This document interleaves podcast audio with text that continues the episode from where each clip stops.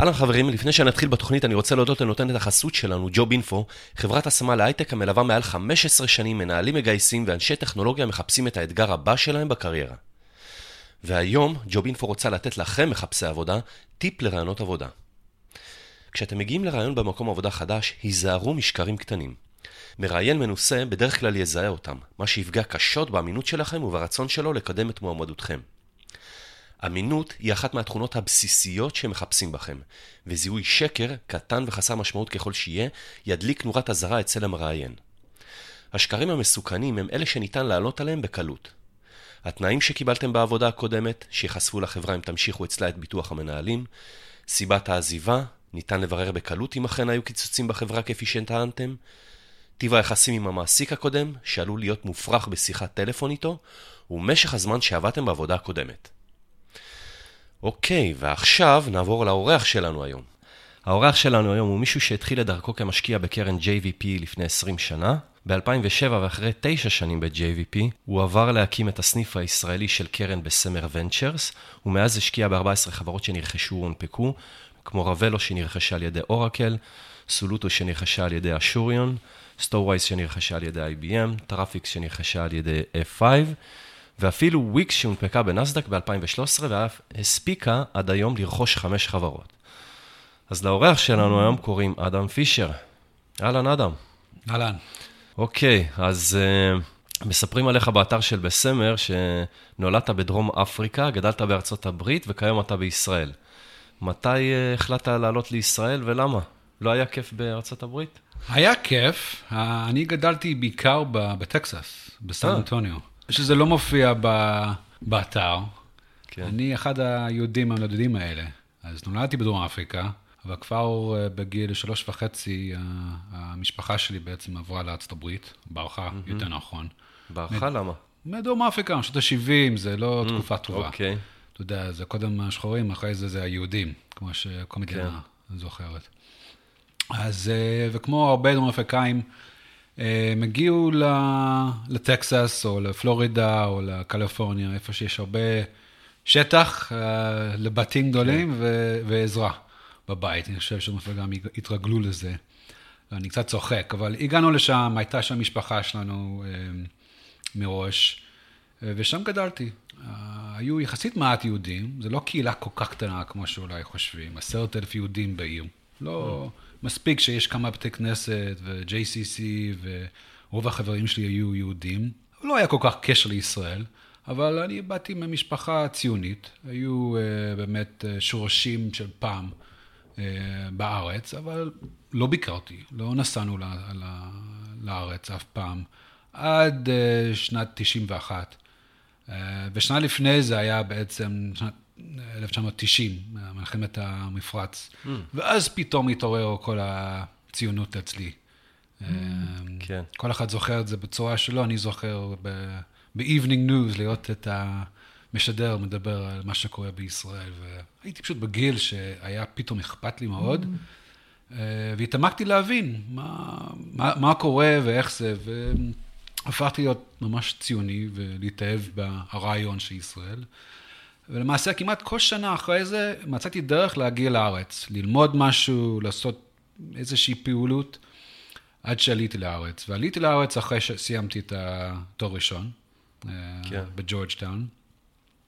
ולמעשה כבר יכלתי לעלות לארץ לפני זה. כי ב-96 עשיתי שנה שלישית שלי בחוץ לארצות הברית בעצם, זו הייתה תוכנית כזאת, למדתי באוניברסיטה העברית בירושלים. וזה אז גם שפגשתי את עולם ההייטק והון סיכון. למעשה הייתי מתמחה בקרן שנקראת אז אוקסטון, שהפכה להיות JVP. Mm. אז בזמנו היה את uh, המיסד הקרן uh, אראל מרגלית, מזכירתו, ואני. Oh, wow. uh, ב... אז גם שם היית חלוץ. Uh, כן.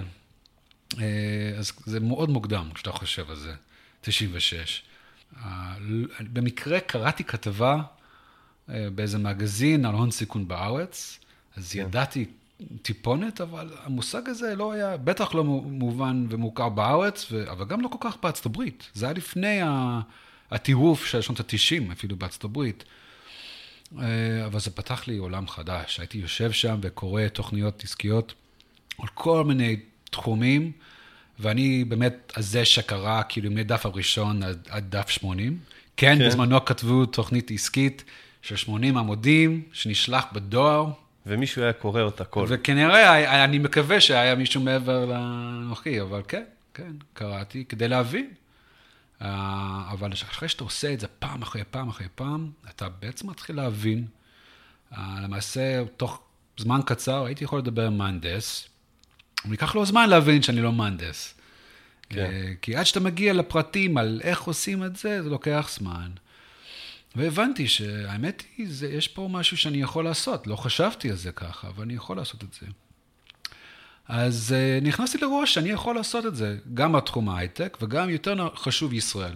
Uh, ולמה חשבתי על זה? כי גרתי בארץ באמת שנה, כבר התחלתי לדבר את השפה, והרגשתי שמשהו אחד חסר לי, וזה הצבא. כל ישראלי mm. צריך לצבא, לפחות כן. אז דיבור. באיזה גיל היית? זה היה גיל 21, mm. קצת מצחיק, okay. אוקיי. כן, התחלתי בתחום ההון סיכון בגיל 21. והיה חסר לך את העניין של הצבא, אז מה... הרגשתי שיהיה קשה לי ממש להשתלב בקהילה. אני ידעתי שכבר אין חוקים שאסור להעסיק מישהו או משהו כזה, אבל הרגשתי שחסר לי את החוויה הזאת. אז התוכנית שלי הייתה, וואלה, אני חוזר, אני אסיים את הלימודים, אני אחזור לארץ, אני אעשה צבא. כמה שנים לא ידעתי, אני נורא התלהבתי, הייתי מוכן כבר, כן. אתה יודע, אחת הסיירות. קצין, אני כבר חשבתי, אני אהיה כזה. כן.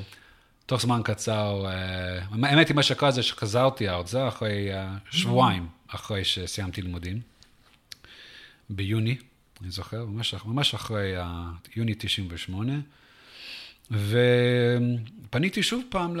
אז קראו לזה פתאום JVP, פניתי שוב פעם להראל, אמרתי, הנה, אני, אני חזרתי, בוא, אני, אני, אני אשמח לחזור לעבוד איתך.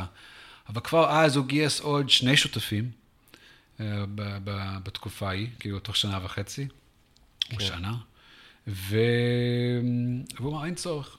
אז אמרתי לו, מה זאת אומרת? תמיד יש צורך, אני מכיר את, ה... את העולם הזה. הוא אמר, תשמע, אין, אין כל כך כסף לזה. אז אמרתי, עזוב, אני, אני אתחיל כמו שאז, בחינם. אז, אה, אז הוא אמר, בסדר, אז תבוא. אז התחלתי לעבוד בחינם. ואחרי איזה, אני חושב שזה היה שבועיים, הוא אמר, עזוב, אנחנו משלמים לך. אז mm. ברוך הבא, אתה מצטרף, ואולי זה היה חודש, לא זוכר, הייתה איזו תקופה, אבל לא, לא ארוכה. ובניתי על זה שזה יהיה ככה. כשיש לך מה לעשות, כנראה יש, יש בזה צורך, וכשיש צורך אתה מוצא את הדרך לשלם. אז ככה בעצם חזרתי ל-JVP, אבל לא ויתרתי על החלום להיות בצבא. אז כן. באותו זמן הלכתי ללשכת הגיוס, בגיל 22 הייתי, אמרתי, רוצה להתגייס, עשו לי מבחנים, אבל כבר אנשים ב-JVP ועוד ישראלים שאני מכיר, כל הזמן לחשו לי באוזניים, אל תתחייב, אל תתחייב לה, להרבה, אל תעשה משהו שדורש ממך שלוש שנים. והם השפיעו עליי. אז אמרתי, טוב, אני אעשה משהו שעדיין מסלול רגיל, אני לא רציתי להיות אה, מה שנקרא שלב ב', שזה עם עוד אה, עולים חדשים שהם לומדים להיות חובש או נהג המשאית. אז מצאתי שיש לי עוד תותחנים או שריון. סבא שלי היה בשריון בצבא האדום האפריקאי במלחמת העולם השנייה. אמרתי, כן. סבבה, אני אהיה גם שריונר. וככה עשיתי. עכשיו, צה"ל לא מקבל כל כך הרבה פונים שמתעניינים בשריון, כן? זה המקום שאתה מגיע בדרך כלל כי אתה נופל מקורס טיס, mm-hmm. או כי אתה בכלל לא רוצה קרבי. זה שתי הקצוות. כן. אז כשבא מתלהב, אה, ישר אה, שמים אותו איפה שרוצה. ביקשתי ספציפית את אה, גדוד, את החטיבת 188, שם אז היו הטנקים הכי מודרניים, וזהו. היה לי כיף בהתחלה, היה לי קצת קל, האמת, כן. כי הייתי גם בכושר פיזי מאוד וגם פסיכולוגי. בן 22 אחרי ארבע שנים שאתה גר בחוץ לבית, אתה כבר מוכן טיפה יותר מהרבה מאוד ישראלים, לפחות בשריון, זאת הייתה התחושה. וזהו, אני uh, ידעתי שאני הולך לא להעריך את זה, אלא להשתחרר אחרי שנה, שזה המינימום. כן. וזה מה שקרה. אני זוכר, היום האחרון שלי, ב... האמת השתחררתי שבוע לפני. אה, ביקשו ממני JVP שאני אשתחרר מוקדם כדי להגיע לכנס השנתי שלהם בניו יורק. הפעלתי כל מיני קשרים שעוד uh, היו לי, כדי באמת להשתחרר שבוע לפני זה. לא ענו לי, לא ענו לי, ואז יום אחד, אני ברמת הגולן, מגרז את הטנק, מקבל טלפון, אדם, תביא את כל הציוד ישר לחזרה לבסיס. זה היה תשע בבוקר, זה היום החמישי, אמרו, אתה משתחרר היום. אמרתי, מה, אני, אני צריך לחזור לבסיס, לאסוף, ואיך אני אגיע, לרד מה, מהרמה עד לבקו"ם? איכשהו עשיתי את זה.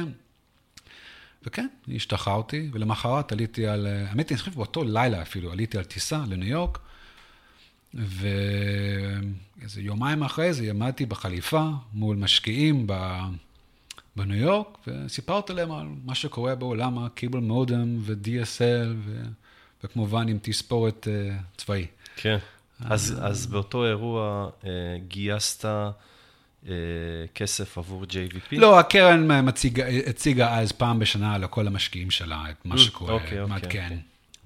ובפועל מה שקרה, שמצאתי גם פרנסה, ושנתיים אחרי זה גם מצאתי את אשתי למעשה, שהיא ישראלית. ונשארתי. יפה. אבל, אז... אבל באמת, אני זוכר, אמרתי לאמא שלי, אני מתכוון לחזור. אני לא... כן? כן, אני לא מתנחל, אני לא, לא באתי לפה לסיבות דתיות. אני, זו עוד מדינה, כיף לי, מעניין אותי, מאתגר. אני כן חושב שאני כן ציוני, אבל, אה, אבל אני חשבתי שאני אצטרך לחזור לארצות הברית כדי באמת אה, לבנות קריירה. כן. אז היית ב-JVP, אתה זוכר את ההשקעה הראשונה שלך שם? קשה קצת להפריד בין ההשקעה שלי בלבד וההשקעה של מישהו אחר, כי כמו הרבה קרנות קטנות בארץ, בטח באותה תקופה, כולם עבדו ביחד. אז כן. uh, פורמלית הפכתי להיות שותף ב-JVP רק ב-2004, אבל די הובלתי עסקאות לבד, הייתי אומר משנת 2000. והיו שתי עסקאות שאני יכול לציין. אחת הייתה סלטיק, כן. חברה שעדיין קיימת, כן. חברה פרטית, אה, רווחית, אה, אבל ממנה בעצם יצאו אה, שני יזמים שהשקעתי בהם שלוש פעמים, שזה האחים ולינשטיין. אז רני ולינשטיין הקים את אינטוסל, שנכחשה על ידי סיסקו ב-475 מיליון דולר. ואז רני אחרי זה הקים עוד חברה בשם אורקס, בתחום ה-autonomous cars. כן. עושים ליידר, אז השקעתי גם בו עוד פעם. ואח שלו, יוסי, שהוא היה המנכ"ל של סלטיק, הקים חברה בשם סודונה, בתחום התקשורת, וגם השקעתי בו. כן. אז למרות שעדיין סלטיק היא חברה פרטית, עוד הספקתי להשקיע בעוד אה, שלוש חברות שיצאו מזה. איך, איך אתה חושב שכבר בהתחלה, אני מניח ש... צריך לעשות כמה טעויות בהתחלה, לא רק ביזמות, גם בהשקעות, בטח. כדי לדעת מה נכון ומה בטח. לא נכון. מה, הייתה איזו מתודולוגיה שהלכת לפיה אז? לצערי לא. מה זה, היה הכל גאט פילינג כזה? לצערי לא. אני לא...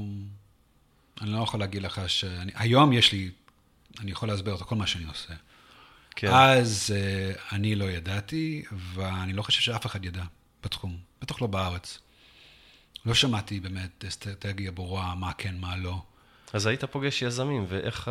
הרבה מזה זו תחושה לגבי אנשים, כן. ואתה שומע מה השוק ומה ההזדמנות. הרבה מזה זה גם כמה כסף החברה צריכה, ולאן היא יכולה להגיע עם זה, וגם המצבה.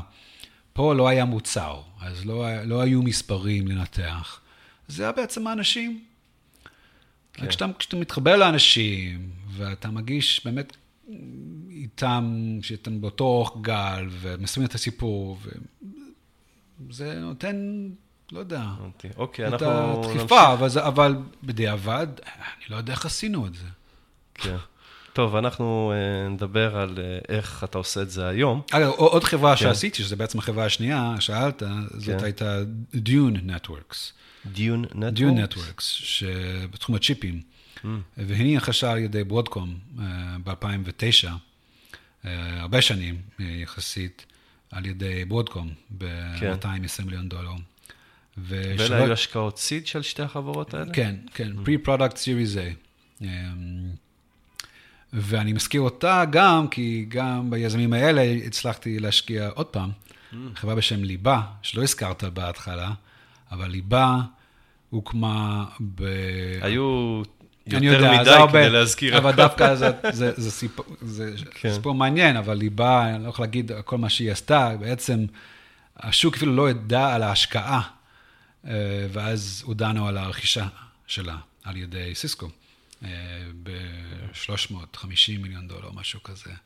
אז בעצם השתי עסקאות הראשונות שב-JVP, למרות שלא הייתה לי אסטרטגיה ברורה מה אני עושה, הוביל גם לתוצאות טובות עם החברות האלה, אבל יותר מעניין, אותם יזמים הקימו בין, אה, בין כולם עוד ארבע חברות.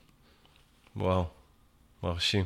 אוקיי, טוב, בואו נדבר קצת על בסמר. איך הגעת להקים את הסניף של בסמר ונצ'רס בישראל? אז הכרתי את בסמר דרך אה, שתי חברות שבסמר משקיע יחד עם JVP, אה, אחת בארץ ואחת בחו"ל. אה, ואחד השותפים שם, אה, שכחתי איך זה עלה, כי זה תמיד ריקוד קצת רגיש, כשקרן מדברת עם, כש-VC מדבר עם VC אחר על אולי להצטרף. אתה לא רוצה, זה, זה לא... הרי הם כן. עובדים ביחד. אה, גם מתחרים, אבל בעיקר עובדים ביחד. צריכים כשאתה מדבר על גיוס, לשבת אז בבורד ביחד. כן, במקרה הזה גם ישבנו בבורד ביחד. אבל אני חושב שאיכשהו עלה שאני, האמת היא, הייתי כבר בארצות הברית, עברתי לארצות הברית עם, עם JVP, למשרד שלהם בניו יורק, אז כבר הייתי אז, כאילו שם אז. ואיכשהו זה, זה עלה שאני לא כל כך רוצה לחזור ארצה, אה, אה, לא במסגרת הנוכחית, כאילו, איך ש-JVP הייתה. אני לא יודע איך זה יצא. אבל שוב, VCs, אנחנו נורא רגישים ל... EQ נורא גבוה. כן. אז רואים, לפעמים קוראים בין השורות, רואים, אז כנראה איכשהו אה, הוא הבין שאני לא מרוצה, וזרק משהו. אולי זה בדיוק ההפך כשאני חושב על זה. אני חושב שזה ההפך. הוא, הוא אמר משהו כמו, הם לא חשבו אי פעם לעשות משהו בארץ, אבל כאילו בצחוק כזה, אבל אם אתה היית עושה את זה, ואז כנראה המשכתי את זה, משהו כזה. אבל שוב, אה, זה רגיש, אתה לא, אתה לא יודע מה מתכוונים, האם זה אמיתי. אז מה, שאלת אותו, a real offer? לא, לא שאלתי את זה ככה, אני חושב שאמרתי, "מ, כאילו, כאילו, אני הייתי, אבל הייתי מספיק פתוח לזה בעצם לשאול אותו, ואז הוא הבין, אבל אתה יודע, הוא-. הוא לא חשב על זה ואני לא חשבתי על זה מראש. ומי זה היה? בוב גודמן, אוקיי. כן. אז אה, כן, אין סיפור כל כך מעניין מאחורי זה, אבל זה דורש חקירות, כי למעשה בסמר לא מגייסת שותפים מבחוץ. כמעט כל השותפים שלנו, אנחנו מגדלים מבפנים. למעשה זה צעירים, יחסית, כן, שמתקדמים עם השנים, אה, וככה הופכים להיות שותפים. זה כי בגלל הדגש שאנחנו שמים על תרבות, וגם השיטת העבודה שלנו. אנחנו נותנים הרבה מאוד סמכות ועצמאות לכל שותף להחליט על איזה אסטרטגיה השקעות יש לו, ולטפל בחברות שלו, כאילו הוא חי בנפרד. ואם אתה רוצה לעבוד ככה, אתה צריך מאוד מאוד לסמוך על האנשים, והדרך לסמוך על בן אדם זה להבין שהוא מבין אותך, אתה מבין אותו, חושבים די דומים, לא באסטרטגיה לגבי במה להשקיע, אבל שוב, על איך מתנהגים, איך מתייחסים, איך מציגים כן. דברים. אז לקח הרבה זמן, כי זה תהליך ארוך, לקח, אני חושב, אפילו שנה, עד שאני פגשתי עוד הרבה מאוד שותפים, וגם אני לא הייתי בטוח מה אני רוצה לעשות. אבל כשזה כבר היה ברור שהולך להיות הצעה, אני כבר גם הבנתי שזה אומר אני חוזר ארצה. כן. תכננו שאני אבוא אחרי שנה, אבל בפועל, כבר אחרי כמה חודשים של נסיעות לארץ, אמרתי, אני חייב לחזור כבר, זה כן. קשה מדי. אז אחרי חצי שנה כבר חזרתי ארצה ופתחתי את המשרד. אוקיי, בואו נדבר קצת מספרים על הקרן. מה גובה הנכסים שהקרן מנהלת היום? הקרן הנוכחית שממנה אנחנו משקיעים זה 1.6 מיליארד. גם הקודמת הייתה 1.6. אם אני סופר את כל הקרנות ביחד, לפחות שיש עוד חברות פעילות, כנראה זה 4 מיליארד, 5 מיליארד, כן. זה לא בדיוק מספר. ופה בארץ ש... כמה מושקעים? אין לנו קרן ישראלית, אנחנו בעצם, יש לנו קרן אחת עולמית שמשקיעה בכל תחום, כל שלב וגם כל מדינה. אז יש, זה בניגוד לקרנות אחרות שיש להן קרן אחת לסיד, או קרן אחת לגרוth, ואולי קרן אחת לסין וקרן אחת לישראל, אנחנו לא כזה, קרן אחת, שותפות אחת, כולם uh, באותו, uh, באותו סל. עד עכשיו הייתי אומר שהשקענו למעלה, בטח 420 מיליון דולר בארץ, בעשר שנים. כן, זה יחסית הרבה. אני שזה השותף, בכמה חברות? אני רוצה להגיד משהו כמו 30. אה, 30, וואו. כן. באיזשהו שלב אתה מפסיק לספור. זה, אני יודע כן. כמה חברות יש לי ב... בפורטפוליו? היום בפורטפוליו, אבל יש לי כמה שותפים בארצות הברית שהשקיעו גם בחברות ישראליות שהמנכ"לים שלהם בדרך כלל בארצות הברית. אני יודע כמה חברות מכרנו או מה הנפקנו, אז זה כן. בערך, אני מספר. אוקיי. אז באיזה סוג של חברות אתם משקיעים היום? בעצם למי גם, מצד אחד, אני שואל את השאלה הזאת, כדי שגם מי שמאזין יבין אה, מתי כדאי לו לפנות אליכם. אני חושב שמה ששונה אצלי, גם מאוד שותפים בבסמר, אבל גם מאוד קרנות בארץ, זה כשהגעתי ל...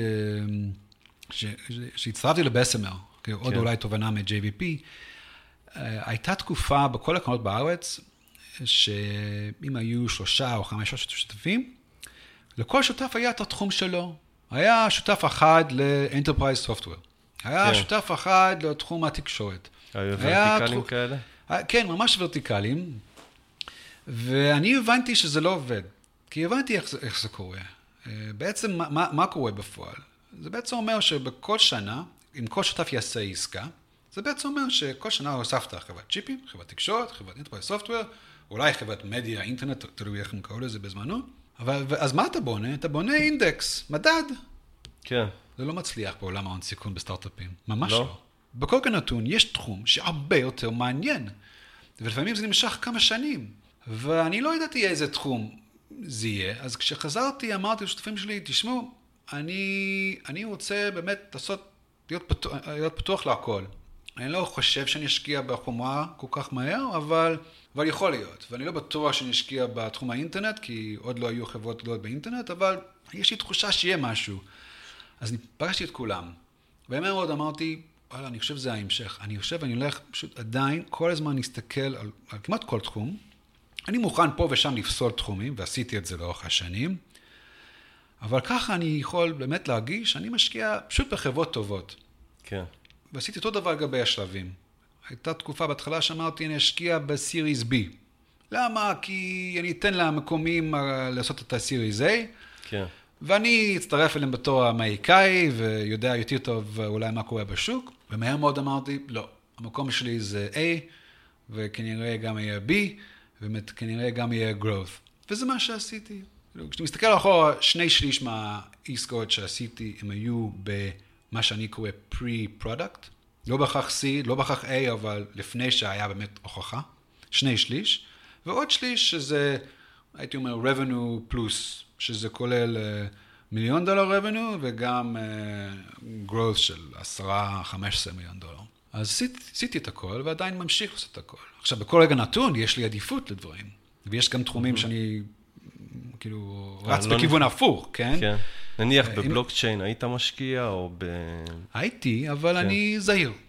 כן. בלוקצ'יין בשבילי זה עדיין ביטקוין, וביטקוין זה עדיין השוק האפור, וספקולטורס, אז אני לא, אז אני זהיר.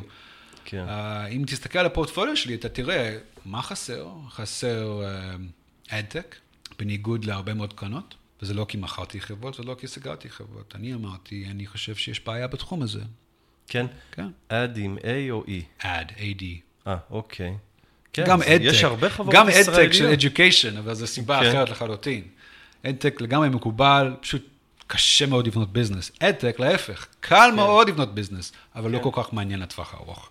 טוב, אני חייב להגיד לך שהבוקר בריאיון הזה אה, אה, פרסמנו ריאיון בעצם עם חברה בשם סטארט-אפ, לא יודע אם שמעת עליה. בטח, גיל.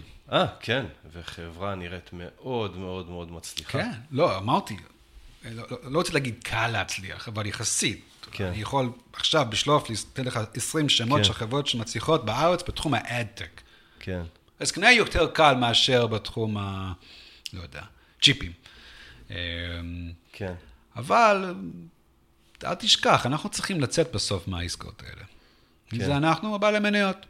כן, ומה שאתה רואה לאורך זמן, שזה לא כל כך קל לצאת, וכשאתה כן יוצא, זה לא תמיד במכפילים שחלמת עליהם. כן, אה, ויש בעיה שצד אחד אתה רוצה לגדול ולגדול, להגיע ל scale, אבל באופן אבסורד, בעולם של ה adtech, scale הוא גם עובד נגדך. המספרים פשוט מסתדרים פחות. הרי עם אלגוריתמים בשוק, זה כמו שאם פיתחת אלגוריתם שמנצל את השוק הציבורי בבורסה. כשאתה שוכר מיליון דולר, סבבה, אתה תעשה את הפי שתיים שלך. כשאתה פתאום רוצה לגלגל מיליארד, וואלה, זה לא עובד. כן. די דומה באדטק. הבנתי, אוקיי. ואין יתרון מהותי לאף אחד, בטח לא ברמה של אלגוריתמים. יש הרבה אנשים חכמים. כן. רק בארץ מספיק. אמ, אז מה שנשאר זה רק החברות שיש להן את ה-real estate של עצמם. מה שאתה מגיע אליהם, ואין מה לעשות, הם עושים את ה-monetization. כן, אז לא סתם, השני שליש מעולם האדטק זה גוגל ופייסבוק. כן, כל השאר הם פשוט לוקחים כסף, אה, כן. כאילו, along the way מאחרים. אבל התחומים שהשקענו לאחרונה זה הרבה מאוד SaaS, אה, SaaS ל-Developers, SaaS ל-SMB. אנחנו משקיעים בחברה בשם אה, Cloudinary, כן. אה, בתחום ה-Developers, אנחנו משקיעים בחברה בשם אה, אה, יוטפו, מתראיין אה, תומר טגרי. אוקיי. כן. Dynamic Yield, וכמובן בעולם ה-consumer זה חברות כמו Wix בזמנו, MyHeritage, Fiverr. אה, אז זה די יחסית רחב, גם consumer אני מאוד מוכן להשקיע. לאחרונה גם השקענו בצ'יפים. כן. אורקס וליבה הזכרתי, שתי חברות בעצם רכיבים. ויאר גם צ'יפים. אה, וגם data center. אז אה, על פניו זה נהיה מאוד רחב, אבל אתה תראה שיש כמה קבוצות של חברות, ובדרך כלל זה, הן שייכות לתקופה שאמרתי, וואלה, יש הזדמנות בעולם ה data center.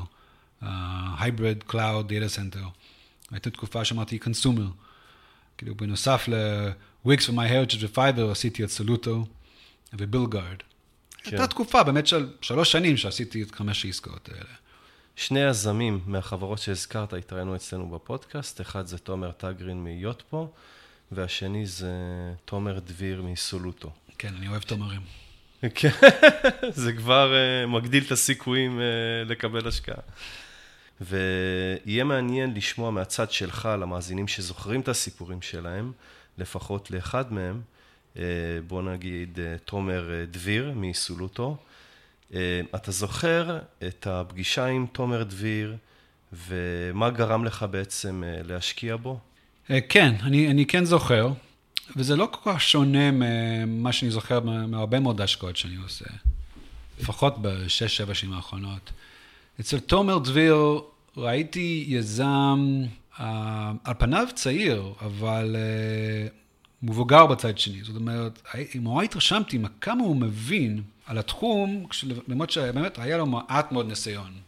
אבל יותר מהכל, ראיתי שילוב מנצח שלמעשה אתה חייב לראות בהרבה יזמים, שזה הבנה טכנית, אה, הבנה מוצרית אה, וגם עסקית. ובכלל יכולת להציג ותקשורת, אה, אי אפשר להגיד, תקשורת זה פשוט סופר סופר חשוב. אה, אתה יודע, אם אין לך תקשורת אתה לא תעבור אותי, אז אה, כן. איך תגייס אנשים, איך... אז ראיתי את זה, ואני חייב להגיד, אני רואה את זה נורא מהר באנשים. כאילו, שואלים אותי כן. כמה זמן זה לוקח לך, אני אומר לך, אחרי הפגישה הראשונה, אני יודע. כן, עכשיו, אם יהיה עסקה מתאימה, זו שאלה אחרת, אבל אני כבר רואה מי זה בן אדם תוך זמן מאוד מאוד קצר.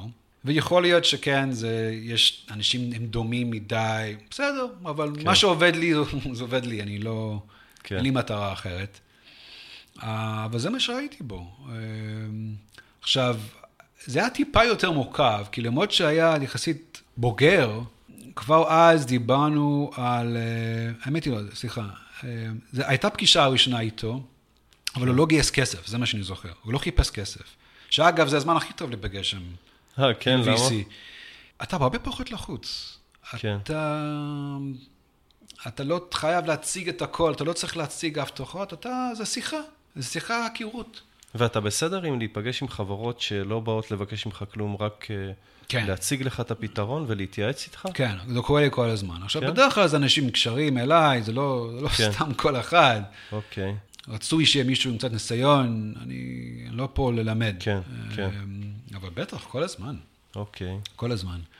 הרבה פעמים זה ככה זה מתחיל. עכשיו, אה, הוא כבר גייס כסף, סיד, ואני ניסיתי לשכנע אותו לקחת אולי עוד קצת. אמרתי, זה מתאים לה שנשקיע עוד אה, סכום קטן, לשמור על קשר. ואז הוא, אני, אני לא זוכר את כל הפרטים, כי זה, כן, לא, זה היה מזמן. זה מזמן, וגם תוך זמן קצר הרבה קרה, אני, כן. אני אספר לך, ובעצם איכשהו עלה ש... או אנחנו אמרנו, הוא אמר שצריך מנכ"ל, כאילו, צריך לחפש מנכ"ל לחברה, ואז יהפוך להיות באמת רלוונטי לגיוס. גם אולי, גם הוא הגיש את זה, גם אנחנו. אגב, זה לא מודל שאני אוהב בכלל, אה, אבל מה שקרה זה שאנחנו בקשר, בזמנו היינו בקשר טוב עם אה, נפתלי בנט. כן, אה, הוא מנכ"לת סיוטה, ואנחנו היינו מושקעים בסיוטה. ממש באותו שבוע, או משהו כזה, פגשתי את נפתלי, והוא אמר לי מה הוא מחפש. הוא בדיוק סיים את התפקיד שלו אצל אה, אה, ביבי במשרד שלו, והוא חיפש חברה, הוא הוא תיאר לי איזה חברה שבעצם בעיניי לא קיימת. הוא דיבר על חברה צומחת, עם מינימום revenues, ומחפש מנכ"ל. אמרתי, אין דברים כאלה בארץ. אם היא צומחת, אז כנראה כולם חושבים שלא צריך מנכ"ל. אגב, זה יכול להיות שזה לא נכון, אבל בפועל זה מה שקורה בארץ. אז אמרתי לו, אתה חייב לי פשוט להצטרף לחברה יותר צעירה, אין מה לעשות. ואז איכשהו הבנתי שהוא יועץ לסלוטו, כבר. אז אמרתי, אתה לא יודע שהוא עכשיו שוקר? הוא אומר, לא. אז אמרנו, רגע, יש פה איזה משולש תנועה מעניין, אנחנו, למה לא נעשה משהו? מהר מאוד זה יתגבש. אז uh, הרעיון זה אנחנו נשקיע, הוא יהפוך להיות מנכ"ל, וזהו. וזה מה שעשינו, יפה. עד הפצצה. עד הפצצה. כן, חודשיים אחרי זה. כן. ואז אוקיי. למעשה עבדתי עם תומר אחרי זה כמנכ"ל, עד האקזיט. אוקיי. אוקיי. אתה יכול לספר משהו עם אה, תומר טגרין? תומר זה סיפור אחר. את תומר, היא- פגשתי אותו ואת עמרי, שותף שלו, אה, בתחילת הדרך. זה היה מאוד מעניין מה שהם עושים, אבל אה, לא היה מודל עסקי. תכלס נתנו משהו חינמי לעסקים נורא קטנים בעולם ה-reviews. אמרנו, מתישהו זה יכול להיות מעניין, אבל זה קטן לנו, מוקדם מדי. ולמעשה, כמעט כל שנה חזרו אלינו ואמרו, אנחנו פשוט רוצים לעדכן אותך. עושים גיוס, אבל רוצים לעדכן אותך. וכל פעם הציגו לי, הייתה שיחה טובה, ולמעשה נתתי להם קצת פידבק, אני מקווה ואני חושב שזה עזר להם, וכל פעם אמרתי, אבל, שמע, זה עדיין קטן לנו, פעם מוקדם. אגב, זה פשוט היה התחום הזה שהגשתי, שאני רוצה להיות יותר בשר. כי היו שחקנים עוד בתחום הזה כבר. אז אני חושב שהיו לפחות שלוש פגישות כאלה לאורך השנים. אולי פעם רביעית, אולי פעם חמישית. נפגשנו וזה כבר היה מאוד מעניין, אבל או בדיוק עשו גיוס, או פספסנו את זה, ואז אמרתי חבל. ותוך זמן קצר אחרי זה הבנו שיש עוד הזדמנות לפתוח את הסיבוב למעשה, או לעשות סיבוב נוסף, אה, ולהיכנס, והם נורא רצו אותנו כבר, כי כבר הכירו אותנו, וכבר החברה הייתה מספיק בשלה בשבילנו גם להשאיר סכום יפה. אז זה הסיפור, זה בעצם בדיוק ההפך כן. מה שסיפרתי, אבל בדרך כלל אני רואה על ההתחלה. כן. אבל, אבל ראיתי בתומר ועומרי פשוט יזמים צעירים, שידעתי שהם יהיו מצליחים. אם לא כן. בזה, אז במיזם הבא. כן. שוב, רואים את השילוב הזה של אה, הבנה במוצר, עסקה, עסקית, אה, טכנית, וגם שם היה שותפות מעו- מעולה בין שניהם. כן. מה, ש, מה שחשוב לי בכל צוות, אבל מה לעשות, לפעמים זה, זה לא שם עוד, אה, או זה לא כזה חזק. אבל פה הייתי פשוט זוג מאוד מאוד אה, חזק שמשלים אחד את השני ועובדים מאוד טוב ביחד. אוקיי. באמת, המון סיפורי הצלחה, גם בתקופה של ה-JVP, גם בתקופה של אה, אה, בסמר. יש איזה אה, השקעה שעשית שלא הצליחה, שלמדת ממנה משהו? כן, הכישלון שלי זה דווקא החברה שהובילה אותי לבסמר, באופן אבסורד, סייאנו. החברה שאני לא מזכירה אה, בדרך כלל, כי למעשה אני לא השקעתי בה בתור בסמר, אה, אלא בתור JVP, ואז בסמר השקיע בה, כאילו, שותף שלי היום, בוב גודמן. אה, ואז לקחתי על זה אחריות אחרי זה. אז ישבתי גם בכובע של JVP תקופה, אחרי זה הכובע של בסמר. אה, וזה היה סיפור למעשה עצוב, כי בהרבה פרמטרים החברה הצ- הצליחה. זאת הייתה חברת צ'יפים בעולם ה mobile digital TV. זה היה לפני יוטיוב ב mobile למעשה, זה היה עוד אה, לפני, ה... לפני האייפון, 2004. אז uh, טלוויזיה דיגיטלית הייתה חדשה, והרעיון היה, אפשר לעשות טלוויזיה שיהיה בטלפון, שאתה פשוט פותח ואתה רואה את כל הטלוויזיה, כן. שזה היה מגניב, ונראה לי אחלה. Uh, אבל היה מספיק חסר, band כדי לראות אה, באיכות טובה. שוב, זה שידור, כמו טלוויזיה בבית, כמו האנ- האנטנות, אה. אוקיי, אוקיי, אוקיי. אז החידוש פה זה היה צ'יפ סופר קטן ו low power, כי מה לעשות, אתה מדליק טלוויזיה, זה גומר את הבטריה, וגם אנטנה נורא רגישה, שיכול לקלוט בכל מקום. כן. אז דורש טכנולוגיה, אבל השוק לקח זמן, אה, למעשה הטלפונים. אה, זכו בדיזיין ווינס יפים מאוד, אה, נוקיה, סמסונג, באמת, היינו בדרך להצלחה, גם היו הצעות רכישה לאורך הדרך, אבל, והחברה הצליחה, מה אני יכול להגיד, ברמה עסקית, עד שלא. אני חושב בשיא הם מכרו כמה עשרות מיליונים של צ'יפים בשנה, אבל בעיקר למזרח. היא לא חדרה לשוק המערבי, כי למעשה לא היה שוק שם. כי עד שהשוק, שזה בעצם נפתח, האייפונים וה-over the top תפס תאוצה. ואז הסיפור עצוב, כי למעשה בצ'יפים, אם אין לך אה, רווח שולי נורא גבוה, gross margin גבוה, ואם זה לא צומח, נורא קשה לשרוד. אז בעצם היא התקפלה על, על, על, על משקל של הרבה מאוד השקעה, על, על, על שוק שלא שיתף פעולה באיזשהו שלב. כן. זה סיפור עצוב, כמו כל כישלון, אבל זה יותר עצוב כי באמת הרבה זמן הושקע וכסף וכוח אדם, וגם כי פספסנו הזדמנויות למכור את החברה. אוקיי. טוב, אתה פוגש הרבה יזמים, ואני מניח שבקשר די קרוב עם הרבה יזמים בתוך החברות.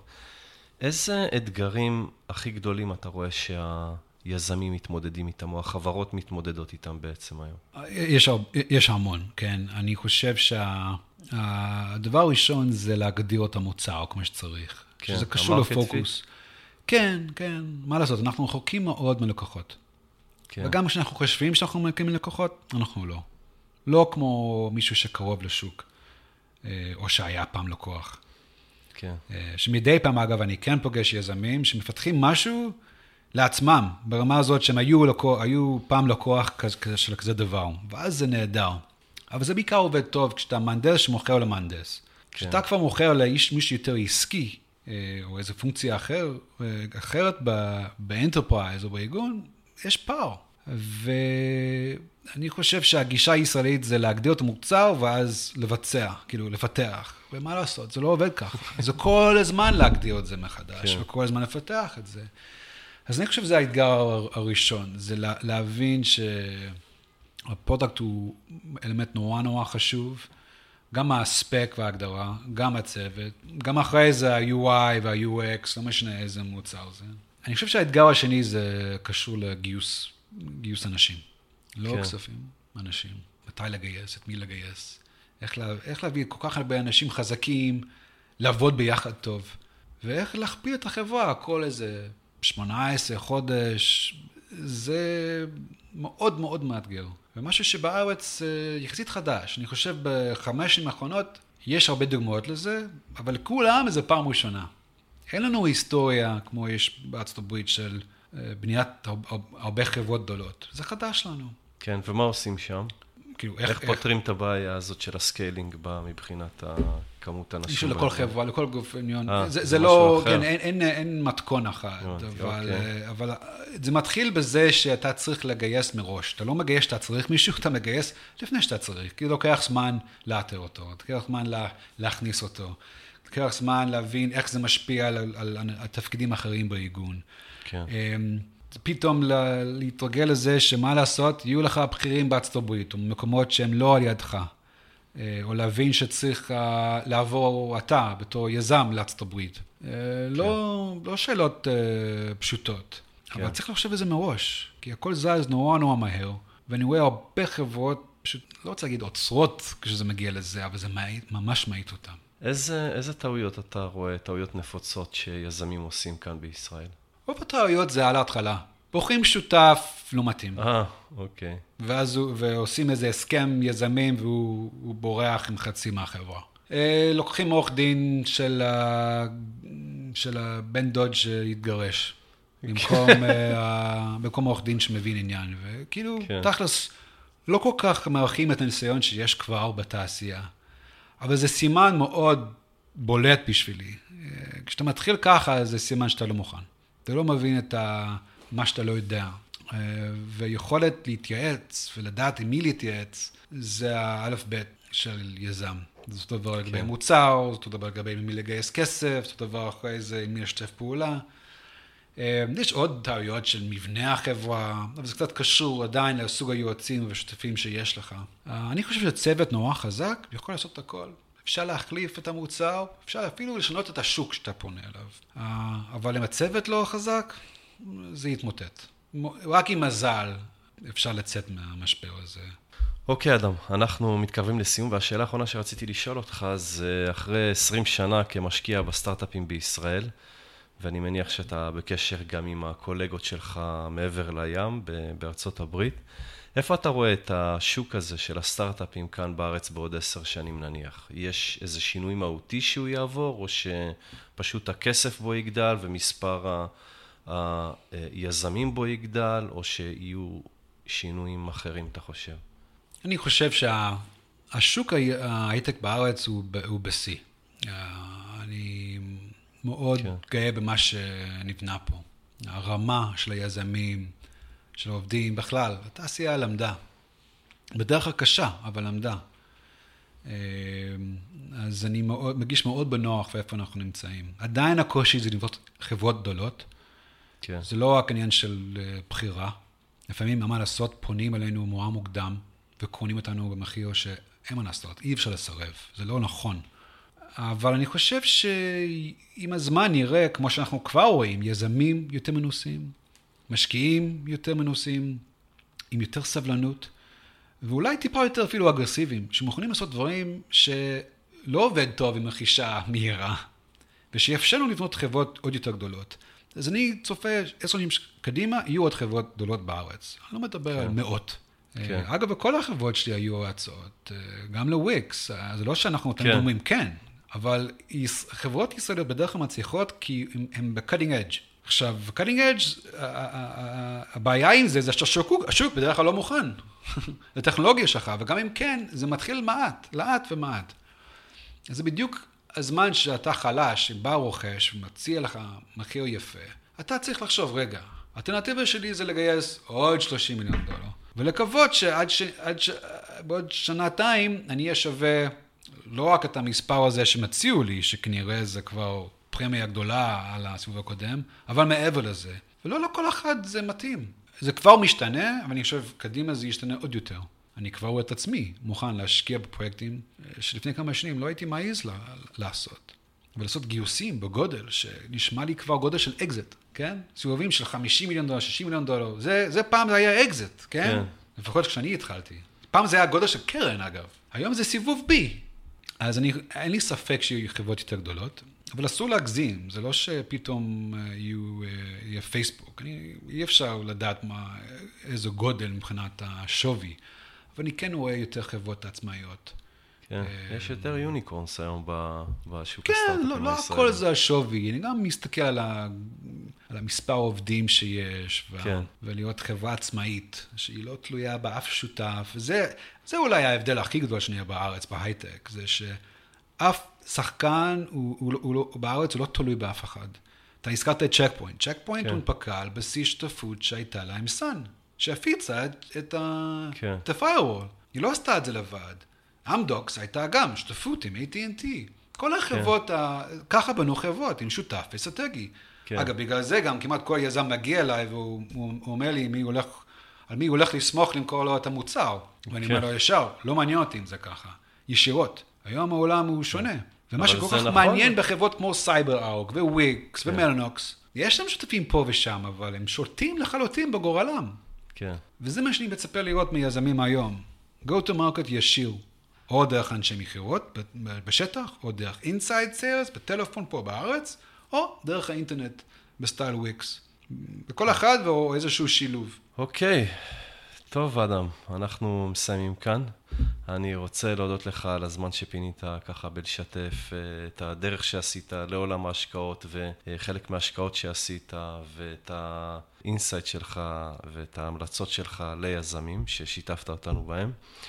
ולאחל המון המון בהצלחה, למרות שלא נראה כל כך שאתה צריך את זה. תודה, לכולנו. אבל המון בהצלחה אה, בהמשך הדרך עם החברות שאתה מטפח אה, בבסמר. תודה רבה, מאוד נהניתי. זהו, תודה רבה. זה הכל חברים, תודה רבה לאורח שלנו, אדם פישר, ולכם שהאזנתם לנו.